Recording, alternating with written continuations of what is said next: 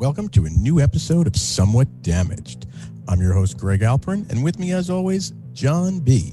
This week, joining us, Tom Cotter, fellow New Englander and superstar from America's Got Talent. Sit back, relax, buckle up.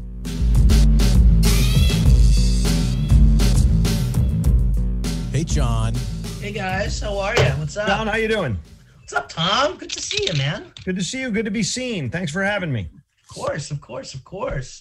What's going on, guys? Sorry, I was on a call with Donnie and just ran a little late. Donnie can be a little long-winded, but had to had to um, appease that master first before I came on to my other obligations here. I, I got nowhere else to be, so you didn't hold me up. I'm good. I'm home.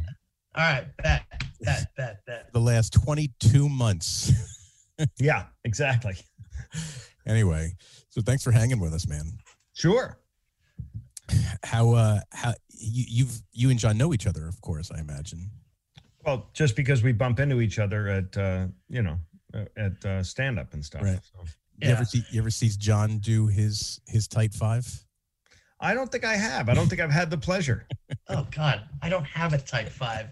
The tight five that I have, Tom, is when Donnie throws me on stage and says, "Hey, um, you know, talk to the audience about X, Y, and Z," and I gotta go on for like three to four minutes before I bring up some unsuspecting comedian that is going on pretty much cold to a room. So not this, it's not the tightest five ever. I'll leave that to you guys. We've Um, all been but there. I was I've actually- been there a million times. So Yeah, I was thinking about it. Like, Tom, do you remember the time that you were the most intimidated to go up on stage? America's Got Talent is very intimidating because our I think our biggest number was like 19 million viewers. So and even our reruns, we had a rerun, which meant it was the live show re-aired two days later, and that got 11 million. So that's a lot of eyeballs.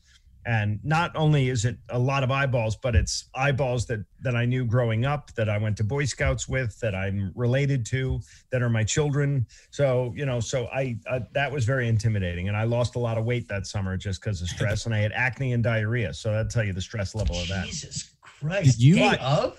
But you know, the first time you go on stage when you're an open micer, that's intimidating as hell too. So yeah, When when you did AGT, you did it. Th- There was a few different, like you were on a couple different years, right? With I With was a different sets- contestant on season seven. right, And then I came back as a returning performer on season eight, which meant they had to pay me, which they Right. never did in season seven. And then I came back uh, another season to do the um, Snapple viewers show, just another stupid way to monetize. And then I went back for Champions where Simon hated me. right. But so there were different sets of judges each time, not each time, but in some of the different shows, there were different sets, right? Like Stern was one time, Simon Yeah. was another time. Were there were either of those sets more intimidating than the other? You know, I really got lucky. My my season was Sharon Osbourne, who's the Right. wife of the Prince of Darkness, Howie Sure. Mandel, who's a comic, and Howard Stern, who's basically a comic. So Right. that was a great judges panel for comedians that year. When I went back to uh, do it the next year, Sharon had been replaced by two women, Yep. by Mel B and Heidi Cl- Heidi uh, Klum. Yep. And so that was just intimidating because I didn't know what uh, to expect from them, but they were great. They were wonderful.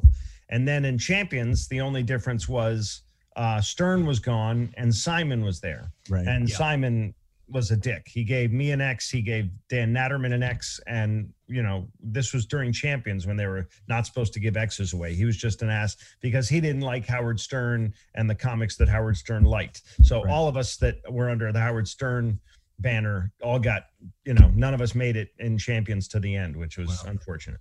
Were you a were you a Stern guy growing up? Since you, you know, I knew all my friends, my fraternity brothers were loyal Stern guys, and I uh, knew of it, but I was too cheap to buy the the you know Sirius at the time or to to really invest in it. And then once I was on the show, I became a huge fan because he Right. could not have been nicer to me and the other comics. He also wanted a rock band to win, and I liked, I honestly liked the way he judged. I thought he was a better judge, and I've said this before. I love Howie, but I think Howard was better than Howie. Howie liked some zany acts that were never going to win sure, but he would Right. advance them. Stern was like, "Why are you taking up a space that a real entertainer could take with this act that's never gonna, you know, the whole idea is you're supposed to be able to work in Vegas. Yeah. This guy Right. could never work in Vegas, or this girl. So So, I mean, l- listen, Tom. I mean, obviously, uh, with the pandemic and in the last couple of years, you know, I, I hear the rumming, uh, you know, people talking about it in the bar area. That TV doesn't matter anymore, and that it it's not like getting a late night set, getting on America's Got Talent doesn't make you a better comedian. What are your thoughts on people that kind of say that idea and that it's all about your monetizing your brand and being, you know, internet famous uh, as opposed to you know getting that handshake from Fallon. It's it really is. It's morphing. Uh, when I started, you know, you guys were in in diapers, you know, yeah. so.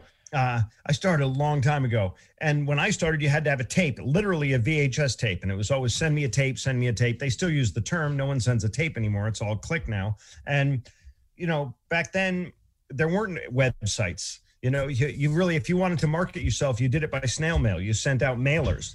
And right. now it's, I, I don't, I understand that it's evolving, that there's evolution in place, but it kills me coming out of Boston, which is where I started, that there are some really great old comics in Boston that I think, and I'm, I'm a homer, I get it, but because uh, I knew them growing up, but I think they're 10 times funnier than some of these social media uh, guys. And so, you know, guys that I started with just recently got uh, you know color headshots. They had black and white headshots. They uh, they certainly didn't have any any uh, presence on social media, be it Facebook, Twitter, Instagram, TikTok. They they don't you know they're slowly being pushed in that direction because they have to be. It's a necessary evil now. But it doesn't equate to really being funny. And there are guys that are that put a lot of asses in seats that are social media darlings but then you go to see their show and you're woefully disappointed. You know they they've shot their load after 10 minutes and they've got 50 minutes of dead air. Whereas one of these old veterans that i think are spectacular just never played the social media game will have you laughing from the moment you take your seat to the moment you give a standing ovation at the end and that whole hour in between. So it's just a weird time right now. And we're all delving into the social media realm because we have to. Again it's a necessary evil but I unfortunately I think that defines people now, and it shouldn't. First, thanks for the uh, the compliment on thinking that uh, when you started I was in diapers. That that's not accurate. It's an image I like to have in my head. You wearing a pair of Depends. Oh, if you go to my if you go to my social media, you'll find some of that for sure. I hope yeah. it's scratch and sniff. Greg what, still what? has MySpace. I have. Hey, that's email. how Dane Cook made it. I can't throw stones. My email is Dane who? Who? Dane, Dane Cook. Who? Exactly.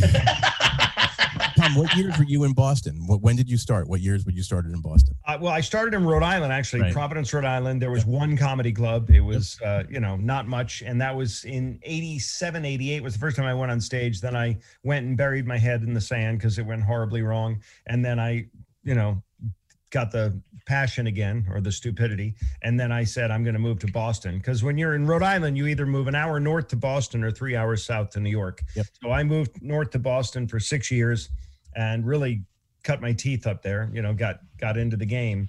And then I moved to New York and I'm glad I did it that way. I uh, you know, hindsight's 2020. Sometimes people say, well, you should have gone right to New York. You ended up there anyway. But those years I had in Boston were unbelievably valuable um, for me comedically. Right. Yeah, I, I went to college in Boston around that time. Where? Northeastern.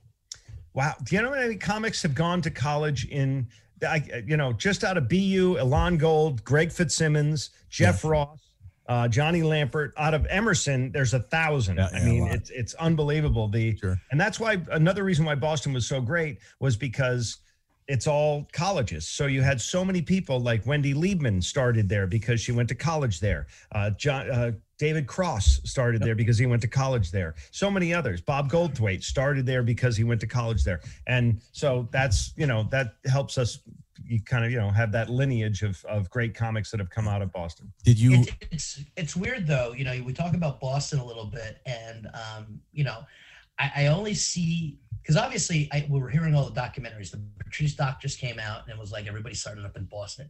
You know, you said this whole kind of litany of people, but it seems like there's only two cities now, and that's Los Angeles and New York. Have you been able to go back up to Boston and kind of see if there's that same semblance? Because from my experiences going up to Boston, whether it be for a festival, uh, you know, there's a, there's a women in comedy festival that's very good up there, um, but there's not really a scene scene up there anymore. Uh, it, it went away. Yeah. It kind of you have- died. It was the rock and roll of the late 80s. And when I got in, a lot of the comics would say, the headliners would say, I feel bad for you. There's only three open mics this week. When I started, there was an open mic every week, every night. And I was happy with three. I thought three was great because now they don't have open mics. They have bringer shows where you got to harass 10 of your friends or family to go. So it's much harder now than it was when I started. And they're saying that it's much easier for them than when I started. So it was this long, slow trajectory down. And then eventually people fled like rats off a burning ship and they all went to LA and New York because the Boston scene was crumbling. Um, it wasn't what it was in the late 80s. It, it slowly had this. And so to your question, I, there is a scene up there. I used to go up all the time and I knew everybody up there. And so you Yeah. no matter what club you went to, you'd have drinks with everybody and hang out and hey, good to see you. I haven't seen you. So it's kind of like a little mini New York up there, wasn't it? Back in the day, like you know, like you can run to the cellar and Oh, yeah. see all your friends over there. You can run to the strip and see that. So they had that there, which is baffling to me because like every time like I speak to new comics, they're like, "Yeah, like we're we're driving an hour, you know, west out of here to do one open mic," and then for and I was like, "And are you hitting any other ones?" Like, nope, that's it for the week.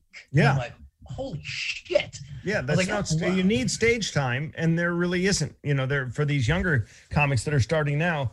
I I tip my cap to them. I that would have been a deal breaker for me if I Yeah. didn't have the stage time and I had to harass people to come see me. I would have been selling insurance. I think so. I'm glad that I had that. You know, three three was enough for me, and and some nights you'd bang out two or three in a night, and it really was great. I remember as an opener working at the Kowloon, which is a Chinese restaurant, and they had two rooms, and they staggered the shows to start one at seven, the next one at eight, then back at then the other room at nine, then the other room at ten, and by the end you had no idea if you had told that joke two sets ago, three sets ago, but you walked out with a wad of cash as an opener. You know, I was only making a hundred a show or something, but I'd walk out with six hundred bucks at the end of the night, and that was nirvana to me. Yeah. Uh, but those days, you know, then it went down to five shows, then to four, then to three, and now it's down to one. So it really, and I said this, I was just in Nantucket this past weekend, and we were talking uh, with some of the older comics. It really, it's because, uh, first of all, it was oversaturated on television. Um, Arts and Entertainment Network, the A&E network, had like five stand-up comedy shows just on that one network.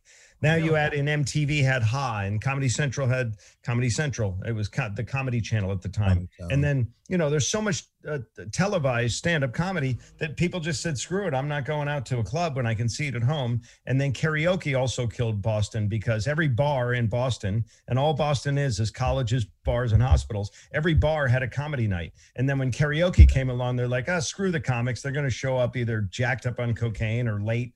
The karaoke machine's going to be on time. And so they went with karaoke and uh, that slowly weaned out the stage time. And at the end, it was just kind of crumbling. And so a lot of us fled to LA and I fled to New York, and that's where we all ended up. Where, where did, did did you mainly work Nick's comedy stop? Was that like the There- main- There were, you know, th- when I was up there, it was Catch a Rising Star was in Cambridge. right? Uh, Nick's and the comedy uh, and the comedy connection were on the same block, Yeah. the original comedy connection, one block, like 50 yards apart. So that was too easy. Uh, and then the, the next comedy set connection moved to Faneuil Hall. That was the huge big A room. Yeah. And then there were a lot of satellite rooms. We had so many rooms out in the burbs that as a opener, I could, you know, I could make a living doing it. It wasn't, a, it wasn't glamorous. it wasn't tons of money, but I didn't have a day job. I was still, I was young and single and, um, I was living in a rent controlled apartment and I was able to bang out enough work. If you didn't piss off the headliners, they always wanted you to drive them. So uh, it was great. That's cool. Yeah, I mean, I used to go to Nick's all the time. Like we, I mean, probably at least twice a month we would we would go to Nick's, and then they opened up that other nightclub little thing around the corner, and you were able to like go do a bunch of different things at one time. I worked on Lansdowne Street for years. Yeah. Oh, wow. Then you were right in the thick of it. Oh yeah, yeah. I mean, as all that was developing out, it started with a couple, then it blew up to the whole street, and then around the corner. So I I saw the whole night scene from a different aspect. You know, like the nightclub scene, which I fucking hated. Like I Yeah, well, couldn't stand it. And I first, that also beat up the comedy yeah, uh, totally, clubs. because once once that expansion happened, and it happened really fast, like all those nightclubs kind of blew up on Lansdowne and around the corner and around Fenway Park, and then finally when they closed down Narcissus, which was my first job in college. I worked the door at Narcissus. Think about that. You know, who was Narcissus? He was the guy who was in love with himself. They Yeah. named a club after him. Oh I mean, man, that tells you everything you need to know right there. It's full of douchebags. you, you, couldn't. It got progressively more douchebaggy when you would. That place was the, the height of douchebaggery, and then you'd go to sub, Celebration, which was in the alley. Remember? Yeah. Would- even went further down the alley. You would go to the club called Lipstick, which That sounds like a titty bar, to be honest with you. I don't know what that was. I was never there. the whole thing sounded like a giant titty bar collective. Anyway, Your earlier point about Nick's, though, that's one of that that is emblematic of what happened in Boston. Nick's uh, was doing okay, and the numbers started going down, and they decided to start papering the room. So they just gave everyone free tickets. Well, when you come to a comedy club, if you haven't paid to get in, generally you're not as invested in the show. You're like, oh, I got free tickets, I'll show up. Uh, but if you paid for your ticket, you're much more invested in the show. You're going to be a better audience member. So those numbers came down, and then they, the, the owners of Nick's, saw what was happening at these other clubs, and Nick's became the Euro Club because, as you know, it's all colleges. Well, it's tons of colleges that are filled with really, really rich people, Yep. like not American rich people, like literally princesses and princes and dukes and duchesses. the and cards that kids would show up to at the nightclubs were ridiculous. And so if you're Nick's comedy stop, you know, that they were like, we want the comedy show over early because we want these rich people in here because they were all getting bottle service and they were tipping the waitresses a thousand bucks and they were double parking out front because they all had diplomatic plates. They didn't give a shit if they got towed. And, you know, it was just a, a avalanche of money and everybody was winning, you know? So Yeah. uh, Nick's was like, well, comedy's now on the back burner. And that was emblematic of what was happening everywhere else. And we were like, well, you know, how can we win this fight? We can't. Let's move to New York where there's 18 comedy clubs Right. and everyone gets along. The problem with LA at the time was Mitzi owned the store and Bud Friedman owned the improv and Jamie owned the factory and they hated each other. So great comics were moving out to LA. And if you worked for Jamie, you couldn't work for Mitzi. And if you worked for Mitzi, you weren't allowed to work for Bud. So they were these little pawns in this chess game. Yep. Whereas in New York, it wasn't uncommon for Dangerfields to call the strip and say, Hey, you're on the east side, we're on the east side. We need a comic. Send us someone. And we did all the time. We'd jump in a cab and go down and do that. And the same was true for the comics, the clubs on the west side and downtown. And everyone got along. So I think they still get along. Um, what I kind of want to uh, mention though is that how comedy kind of moved out of the nightclub night scene in Boston and went into academia because Emerson, a lot of my interns, they are taking, uh, they're getting a major in comedy, yeah, specifically there. I think that's And- great. It's it's a to, to me, I, I I I it's very interesting because, but what, what's well, and and the smart ones will do is that they'll be like, listen, this tells us kind of the the cognizance of uh, like uh, you know like the easier uh, the the calisthenics of, of comedy and how to write and things of that nature. What it doesn't show you is how to make money after it. you know what I mean? And monetize off it. So that's why they come to our door. How do you feel like? There are a lot of comedians out there, and uh, I don't even want to say a lot. I, I'll, I'll take that that statement back. But there's comedians that are currently right now in our open mic scene here in New York, here in Los Angeles that I'm seeing that went to school for comedy. And I'm not talking about just one class, uh, you know, that is at the cellar on a Sunday. I mean, they're they literally went to college for it, and they're upset that their jokes aren't hitting. How do you how do you talk to somebody who who who has this hubris that because they have some you know piece of paper on the wall that they're funny? how, how do you tell? Well, I think the audience determines that. You know, it's it's amazing if you watch Chris Rock or Seinfeld pop in to do a guest set at a club. They know that they have five minutes of adoration from the audience just because of what they've already accomplished in their career and their name recognition and everything. So when they come in, of course, everyone the blue they blow the roof off the place first five minutes. But you watch as they're doing new material, that love comes down. The audience, you know, will only give you so much. And Seinfeld talked about it in his uh, documentary Comedian. Um, and I think that, that it's supply, it's kind of supply and demand. If you're not supplying a lot of funny stuff, the audience is not going to give you the response you want. So they can have any degree they want from any institution. It's it's it means nothing. It's a worthless piece of paper. It's what you can do on stage, and it's what you bring to the audience. That's what again with credits. Some guys go up there and make the host read a litany, a paragraph full of credits, and other comics go up with one credit, you know, uh, and that's it. And the audience doesn't care about the credits. That gives you 10 seconds of credibility to them. After that, it's what you're doing on the stage. So your degree, your credits, it all means nothing. It's what you're bringing on the stage. So, and the other thing I find ironic about this, and I might be uh, a little more to the right than some comics, but I think the problem with comedy right now is the um, the pendulum has swung so far to the politically correct and woke part of of stand up. And when I started a long, long time ago, we had to worry about born again Christians. I had to write an apology letter to a Christian lady because I made a joke about the Pope once. And I had to literally pen a letter to her because the club owner said, You got to do this. I'm going to get in trouble. So I did. I worried about the hardcore religious people. Now I'm worried about the hardcore lib- liberal kids who are coming out of these schools because they're not allowed to you're not allowed to hurt anyone's feelings now. And so the the whole uh, you know i'm triggered. You can't talk about that. And comedy is now hate speech. And that's what i it, my kids are in college right now and i'm just terrified they tell me things that you know I, I just think it's the death of comedy if if this keeps going with everyone getting offended all the time yeah. do you think i mean you said it's a, i mean uh, listen i am uh, I, I could care I, I could care what anybody says on our stage. You know what I mean? Um, there are many times that I have said, like I've and, and I've simple. Somebody like let's say somebody that you know, Aaron Berg. Right? I love Aaron. I'm friends with his family. I've I love that house. dude. Yeah. Yeah. But has there been moments where I'll be like, oh, you shouldn't say that on stage? But is that going to make me hate him less?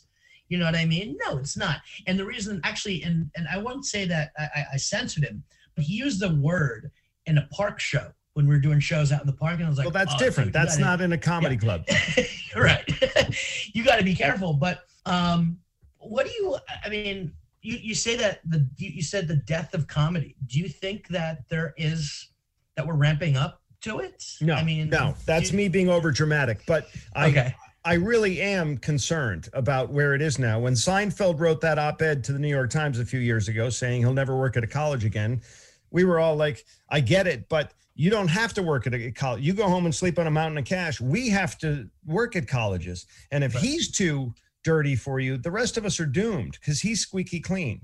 And he's just sick of people showing up with a chip on their shoulder, waiting for you to utter that one syllable that's going to send them into a tizzy. And then they go on social media and eviscerate you. And I, I, I just have trouble with that. The knock wood, it hasn't happened to me yet. I'm probably jinxing myself, but I have friends in comedy who've been, uh, you know, on kind of woke hit lists, you know, where people yeah. say, uh, please boycott this guy because he said this or this sure. woman said this and i just think there's no room for that in comedy comedy will always be around it's a it's a mm-hmm. great uh, uniquely american art form i believe and it'll always be around it's just unfortunately our hands are a little bit tied right now i think right do you you take that into consideration when you're writing new material I think you have to. I think you know. I just uh, I, this past weekend I was in Nantucket and Don Gavin and I. I don't know if you know Don. He's a great guy. We filmed two little specials, and you know we had all these writers meetings and everything. And you, you the whole time you're wondering, well, can that play now? And I shouldn't have to worry about that. Sure. Uh, you know, is this going to be okay?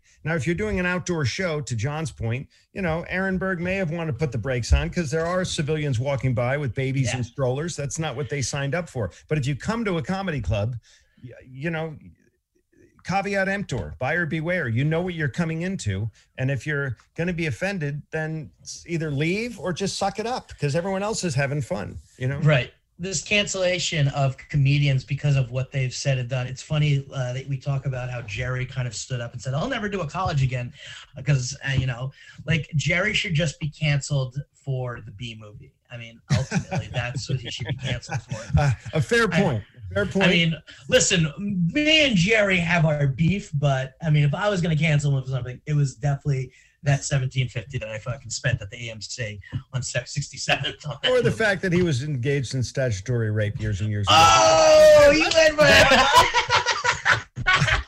I didn't mean to go there. My point is that you know, if he's if he's too offensive, what chance do the rest of us have? Uh, it's it, it's funny. It's uh, like you know the lineups are very different. You know, I mean, when Candy was booking the club, but it, it's funny how you know a lot of times these booking meetings that I'm having with ownership, it's like, okay, this needs to be diverse. You need a, a, a sample of male, female, black, uh, person of color, gay, straight. It's it's it's a balancing act. It it's a puzzle piece. Is. Yeah, I'm sure it you're really like putting together a puzzle. Yeah, and it's. I don't no, mean you know my my thing is, I, and I don't mean I come from Boston, where you yeah. know uh, we had a big issue up there because Patrice, who started as a doorman at the Comedy Connection, and you know blossomed out of that to be the the comedic beast that he was, and I miss him dearly. I love I love Patrice. We lost a lot out of Boston. John Pinette was out of Boston. He's passed away. So a lot of guys have gone. But anyway, Patrice uh, would never, when we had a showcase, let's say Montreal Comedy Festival came to look at comics in Boston, there'd be 12 of us on the showcase. You're each supposed to do seven minutes. Patrice would always blow right past that. He'd double or triple his time and do 20 minutes. And so Paul Barclay put him at the end of the showcase. And then he started saying, it's racist. You know, why do you put the, the there's only two black guys on the showcase and you put one of us at the end, the Rosa Parks seat in the back of the and we're like, Patrice, it's because you don't you blow through the light. Everybody else is doing seven minutes. And when you go more than seven minutes, you're fucking everyone after you. So if we put you on second and you do 20 minutes, then everybody after you is going to get screwed uh, because they're all going to stick to their seven minutes. And he always played the race card. We were like, Patrice, it's not. And I think he did it tongue in cheek. But yeah. yeah. But that was the diversity in Boston back then. You know, you were lucky to get two black guys on the same. It was all white dudes like me. So yeah. uh, I get that we want to do diversity. I think that's a positive thing. I think that my wife's a comic, and I think that she, you know, I think it's a sexist world. I never believed that until I married her. But comedy is definitely, um, you know, look at I, there are clubs that are booked by women that won't hire women.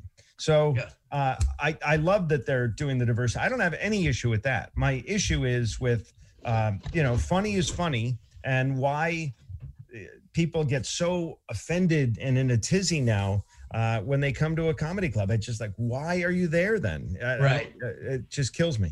So, so you, you, you and your wife are both comedians, and yeah. your kid, you have twins, right? That, we do. So, what was it like for your kids growing up, right, with two parents who are comedians? like, what do you think they would say? You know, obviously they're older now. You mentioned they're in college. Like, what what do you think they're they're saying from living in a house with you know two people never knowing? Like, I imagine, is that serious? Is that a joke? Like, if I do this, is that going to wind up in my dad or mom's set? Like, put yourself in their shoes. Um, they will be in counseling one day. We're pretty sure of that. Hasn't happened yet, but they're doomed. Yeah. Um, I you know, they didn't know what we did when they were really little. They thought I was a rodeo clown. They had no idea. You know, I would, I would, I was always getting the cheapest flight out, which is always the crack of dawn flight, 6 a.m. And uh, also because I was terrified that there would be some kind of travel nightmare, and I just wanted to get to the where I was supposed to be to earn. And so my bag would be packed the night before by the door, and when they saw the bag, they would freak out. They would sit on the bag and start screaming because they it was it would it, all that meant to them was I was leaving. And same with mom when her bag was by the door and they knew she was leaving and they didn't like that. So uh, we, I think America's Got Talent. My kids were at an age where they really understood that we were what we did for a living at that point. They had never come to shows before until then and stuff. But uh, and yeah, they. I mean they they know that they get away with a little more maybe. Uh, but they've done pretty well. We have another kid besides our twins who's 14 who will be the death of me. And he is, uh, Kerri is the youngest in her family. I'm the youngest in my family. I've never done a formal study, but most comics that I run into are the youngest because they needed attention and they lashed out. And so uh, he's the youngest in our family and he is going to, uh, he thinks he can get away with anything. And uh, yeah, to your point, he's. Um, I can't wait for this kid's tight five. Put him on. Let's go. Let's go. Saturday night, prime spot, eight thirty. Are they do it? He wants it.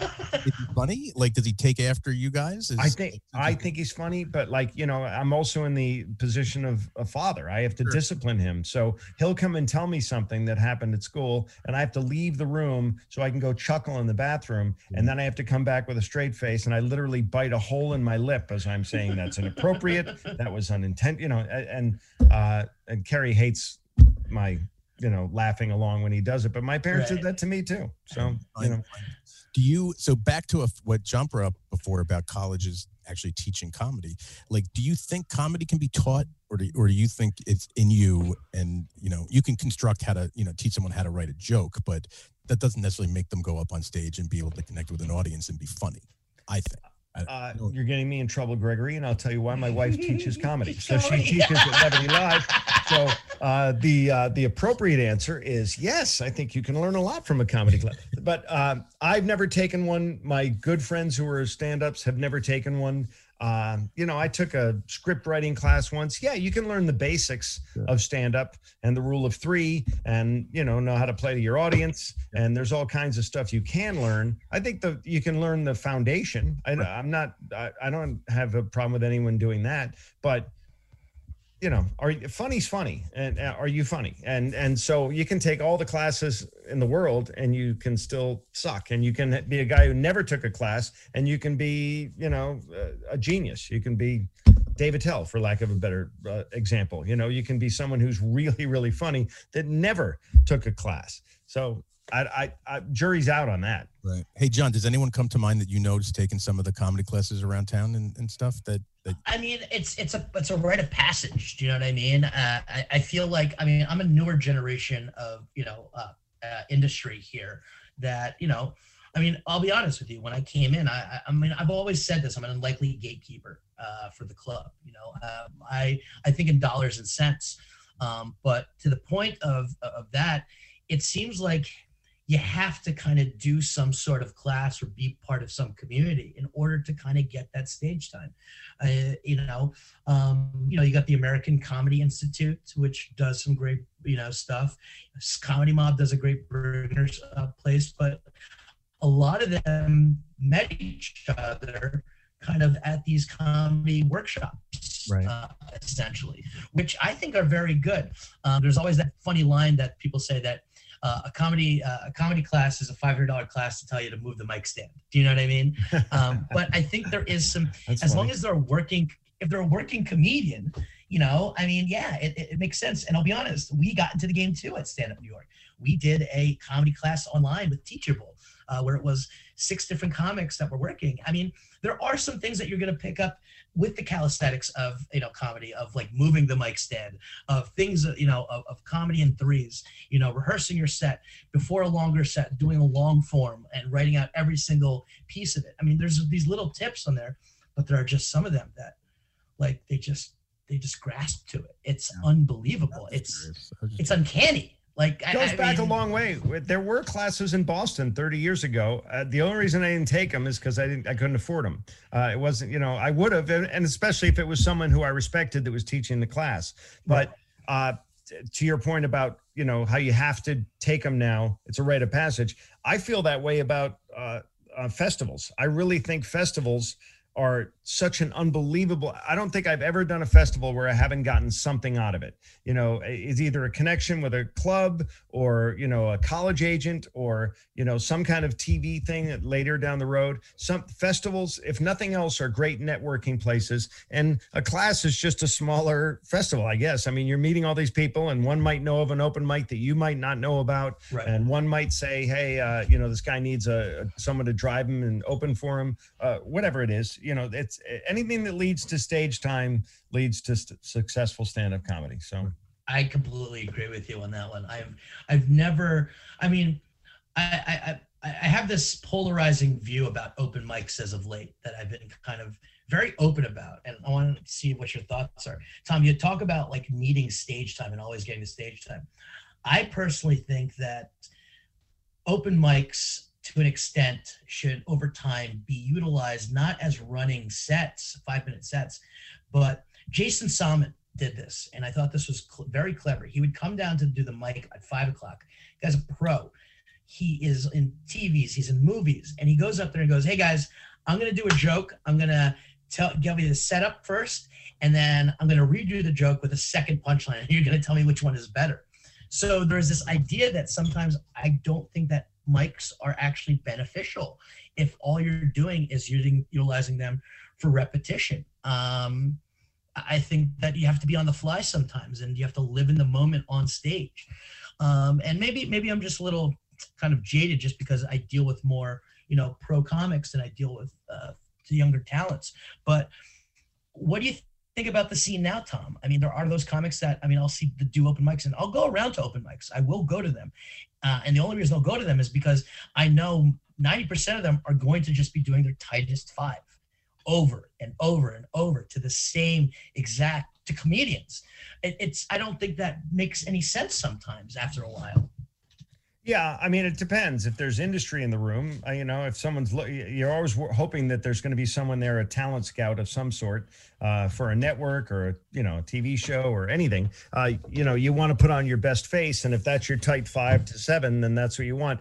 Yeah, pilot seasons in Boston, I mean, in LA, used to be filled with actors who just had seven minutes of stand up because it was the only way to get in front of industry. So they really, Really? worked on that seven minutes. They had nothing more. If you asked them to do eight minutes, they'd start to go in the tank quickly. But they worked on that seven minutes. But I like the, the the scenario you just painted where the guy, you know, presents the setup and says, I have these two variations for uh, because now you're practicing in front of a live audience and other comics, and they can tell you, yes, that's a better, uh, you know, punchline B Yeah. is better than punchline A, and that way you're working it out. But you always have to have your best five to seven. So I can't Right. discourage people from doing that. I John, just that's feel like idea for a Mike's show, John. What's- That's a good idea for that? a show. You bring a bunch of people in. You'd be like, all right, you got five minutes, and then right before showtime, you're like, all right, we're changing it up. You got eight minutes. well, I would. I, I'm not playing with money that way. I had like a Christmas bonus this year. I don't know. I have one room, 120 seats, um, and a 4.3 rating on Google reviews right now that I want to be at a I five. don't know. I think that would be fun. I'm You know what it is though, Tom and, and, and Greg. I just I I feel that mics in the city don't have audiences. I think mics in New York City are just comedians. So maybe yes, like Vinny Brand down at uh, Stress uh, has a Wednesday or a Tuesday mic Wednesday. down over in New Brunswick. Is it Wednesday? Yeah, I and that people come to. You know, what I mean, it's it's not just a mic; it's a live show. But at five o'clock on a Monday, sometimes I I, I just uh, like you just they're like literally people are on their phones; they're not paying attention. Like what what's what are you getting out of it? You know, it comes to the the, the point that you know do like to if, if I said, hey Tom, there's a bar show in Brooklyn in Bushwick on Sunday night. There's going to be 10 people there. Can you do seven minutes? Like, you would get nothing out of it. Um, and maybe I'm looking at that perspective because I, I just, but I, I- just, I don't know. It, it's been on my head that I think the, the, the whole idea of an open mic needs to be challenged, um, especially if it's being run by a club. Well, I don't like the concept of the 5 p.m. one. I never understood that. I don't like the earlier ones. I guess they're trying to get that in before the real show because the real show you can monetize. I get that. Right. But when I started in Boston, you know, it, it was uh, Stitches had comedy every night of the week, and Tuesday was their open mic night. And that was specifically just their one show on a Tuesday night was open mic, and everyone knew it. And Mhm. uh, other clubs did the same thing, but it wasn't at, you know, five in the afternoon. How are you going to get people to that? That's more like a bringer show. It sounds like you're going to harass people to go it's to fun. that. It's like I like if I if I look at the city right now and I look at every single club, you know, every single show that is, you know, like every open mic is before doors. I mean, I don't even have one. I actually have Comedy Mob runs this runs Monday, and that's an open mic, but people come into that. So yes, I anticipate you give me your type five then. There's paying customers in the room. Um, but like I see these mics sometimes on a Tuesday at 11 p.m. to a bar of nobody that's just comedians. It's like, don't like, don't waste your time. Like you should be home and writing or hanging out at a club and hoping to God that somebody cancels. You know But what I that goes mean? against the stage time thing. Like, you know, the Yeah, mo- they're not mutually exclusive. You Right. you still should be home writing, but at the same time, you do need to get on stage sometime Mhm. and do it in front of a live audience. Just you know, to hear yourself say it and to get some kind of feedback from people. Because how many times you've written something you thought was genius, and then you do it on stage and it dies a horrible death, and then something you've written that you're like, ah, it's okay, it's mediocre, and that becomes you know a great bit later on. And the only way you know that is from in front of a live audience. I think. How do you how do you cultivate new material on stage? Because I mean, obviously you're not going to open mics, but how do you do it? Do you use it a little bit in in in sets, like you just try some things out, He or takes his what is- wife's class, duh. Yeah. He's at Levity and he's like, he's like, hey Kerri, can I just? Who's Yeah, like, in the back? it's a new hour I'm working on. Uh, yeah, you know, you're always you always have. When I was a kid, you, you, it's these things. You- We always you have a million of these stupid things Yeah. with notes on them, and then uh, the cell phone has taken over that. Now you dictate into your cell phone, and you know you you excuse yourself. You're out to dinner with friends, and you're like, "Oh, that's a funny concept," and you get up from the table and you walk away, and everyone gets self conscious. But that's because you know you're going to forget it if you don't put it in the phone, and then you mine that for if it's a one liner that has a tagline then it's got two taglines then it's now it's a bit and then you got other lines. So that's kind of that's my process. Uh, i know some people write on stage. My wife likes to write on stage. She'll just throw out stuff and see where it goes. And she, that's why she records her set sometimes because sometimes out of that organic Yeah. uh, i'm just throwing shit against the wall. Let's see what sticks. You can really get something great. How long you been a Pats fan? long long time. Uh, we had season tickets when they were the doormat of the entire nfl so i would go to that stadium and it was the worst stadium in the league and i would sit on aluminum benches freezing my ass off watching my team get its ass handed to it and then go sit in a car with my dad who chain smoked and didn't put the windows down. And uh, it was the worst traffic in the world so i paid my goddamn dues. So i'm allowed to be excited about the team now. But not not not since Hartford though. Only since Foxborough Sullivan Stadium. yeah oh yeah. Uh, well actually they played in boston before they were the boston patriots. Yeah, right. Yeah. Right. Then uh then when it was uh Shea Stadium and Sullivan Stadium, but now Gillette, it's the Yeah. blade. It's much Yeah. better. But it was a dog shit stadium. Oh, I know. I I've been many the times. worst parking, the worst traffic in the world onto Route One. It wasn't even a highway. It wasn't even near a highway. So it was just uh, exercise in futility every week. So- I'll tell you a funny story that I tell everybody about me going to Sullivan Stadium. Nine, I believe it was '89 for the Rolling Stones concert when they came. nice. If you're gonna go, Oh, that's why. I was in a, my car at the time, which was a 1988 Monte Carlo SS with T-tops. Quit bragging. Like it. And you know, you're back, you're in that traffic, and there's two lanes up and two lanes back. Yeah. The traffic, the car next to me leans over. Guy leans out of the car and goes, "Excuse me, sir, would you have any Grey Poupon?" Right. I fucking had Grey Poupon in my glove In the car. right? I open it up, lunge for the glove compartment, jump out, give it to this guy. He looked at me like he I was literally an alien. He starts jumping up and down in the middle of that road with a can of mustard, jar of mustard, right? That guy is telling that story right now to someone someplace. that's, that's my best story about Sullivan Stadium. That is a quality story. At least you Oh. guys had something to do when you're sitting it. in that traffic. Uh, it was the worst. And the other thing, if you remember, they had the uh, horse trough urinals. They had just giant. It wasn't one urinal. It was one long thing. Yep. And every, but there were lines to get up to it. And I had nervous kidney kidneys as a kid, and so my dad would buy me the jumbo soda, the bladder buster, and then I would have to piss by the second quarter, and I could never piss because there's some meathead behind me with a Boston accent going, "Are you gonna just stand there? Are you gonna piss?" And so, you know, I probably have bladder damage to this day for holding. So the whole thing was the worst experience in the world because they sucked so bad back in the 70s and 80s. So but uh, who, who's your good. quarterback of choice? Uh, not including Brady, of course, but back from the 70s, 80s. Grogan, Grogan was a decent Right. quarterback. He had no one around him. That's Right. the thing. You know, he had one Hall of Fame. Hog Hannah was his only offensive lineman. The rest of them sucked so hard. And Russ Francis was a great um, tight end for us. But other than that, we were we were the shit of the league. We were constantly in last place, and we were just abused. except that one Super Bowl year. 86, we went. We got our asses kicked by the Bears. Bears. Yeah, remember it was Bury the Bears, and they humiliated us. One of their offensive linemen scored a rushing touchdown on us, named the Refrigerator, William the Refrigerator. Yeah. Perry. He was at WrestleMania. Yeah, and then uh, then we got our asses kicked the next time, and then when Brady and Belichick got together, we were good. And So, what is it like living out where you live in, outside the New York City suburb, in the New York City suburbs, being a Patriots fan? Because I I live in Southern Connecticut, technically New England, but I grew up a Giants fan, Yankees fan. Like, I think we all see the hat, Craig. Okay, we see what's going on there. Uh, okay, Yeah, I'm a Bruins, Red Sox, Celtics, Patriots guy. I've born and raised that way. And so when I moved down here, I knew I was going to take a beating. But Kerri and I, she also is from just south of Boston. So she's also devoutly Bruins, Red Sox, Celtics, and Patriots.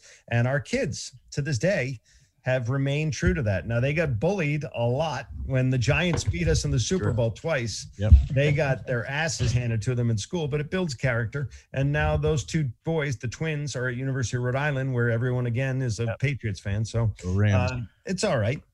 They're spoiled. My dad waited 82 years to see his first World Series victory for his beloved Red Sox. My kids saw like three of them before they were 10 years old. So and all the Patriots. Super Bowls. I mean, they, they don't they don't know what it's like to to root for a team that is in the gutter. yeah, they You're- never dealt with a horse trough urinal when they No, had they bladder No, they issues. And even this year, when you think the Patriots are going down, it's a miraculous first play. Tonight's a big night. We'll probably lose to the Bills tonight. It's at the Bills. You know, I'm hoping we win, but I'm already, I, I wouldn't place a bet on this game. So. that that's good old Boston pride. Yeah. Um, anyway, John, you want to bring it home with our usual food conversation? Sure. Absolutely. So, Tom, you know, uh, with all the touring that, uh, you know, you do, um, you know, we talked a lot about comedy, but the one thing that we always do is we always talk about things that we eat. You're on the road a lot, there's different places that you like, but we wanted to kind of narrow it down. So, what we want to ask and close our shows with is what was the best thing you had to eat this week? This week, this week. You had a whole weekend Yeah. I w- I was on Nantucket and uh, I was out there for four days, and there's not a lot of poverty in Nantucket. And so, nope, uh, nope, nope, nope. Cookies and chips are friggin' delicious over there. uh, so you know, we we were the thing we did was sponsored by you know rich people who like to support the arts. So they Yeah. took us out to really nice meals every night, and I gained a lot of weight this last week. But yeah, um, we ate at a place called the Summer House, and we ate at another place called um, I can't remember the name of the place, but ridiculously good food, which is rare because usually when I'm on the road, I'm a cheap prick, so I don't want to spend a lot of money, uh, and that leads to shitty fast food. Uh, but then you you know you you find the fast food that you don't feel guilty eating. I'm a huge Chipotle guy now. See, that's not bad. That's Yeah. not bad at all. Yeah, I you love feel a little bit better. And there are others that you know I that there's you know Qdoba is a knockoff of uh, of Chipotle, and so is Moe's Caribbean, I think. But um, yeah, I tr- try not to eat complete dog shit like I did when I was younger, because when I was younger I could burn it off. Now it stays with me. What happens when you're on cruises, though, right? Like you're going on a, a, a comedy cruise this week. So how how do you do that on, on a cruise ship? How'd you know I was going on a comedy cruise? Did I tell you that? No, I your your tour dates. Oh yeah, yeah, uh, yeah. I mean, that's that's always death because it's a buffet. It's all you can eat. Sure. And I'm on Princess, and they have 24 hour pizza, which should never be available to the public 24 hours. And if you've seen Is the it people on cruise ships, you know that it shouldn't be allowed, but it is. But is Um, it good pizza though? Like, it- you know what? It's uh, I've had a lot worse. It's Yeah. not the worst Sure. pizza in the world. I gotta tell you, It's not the best. Not Uh, bad.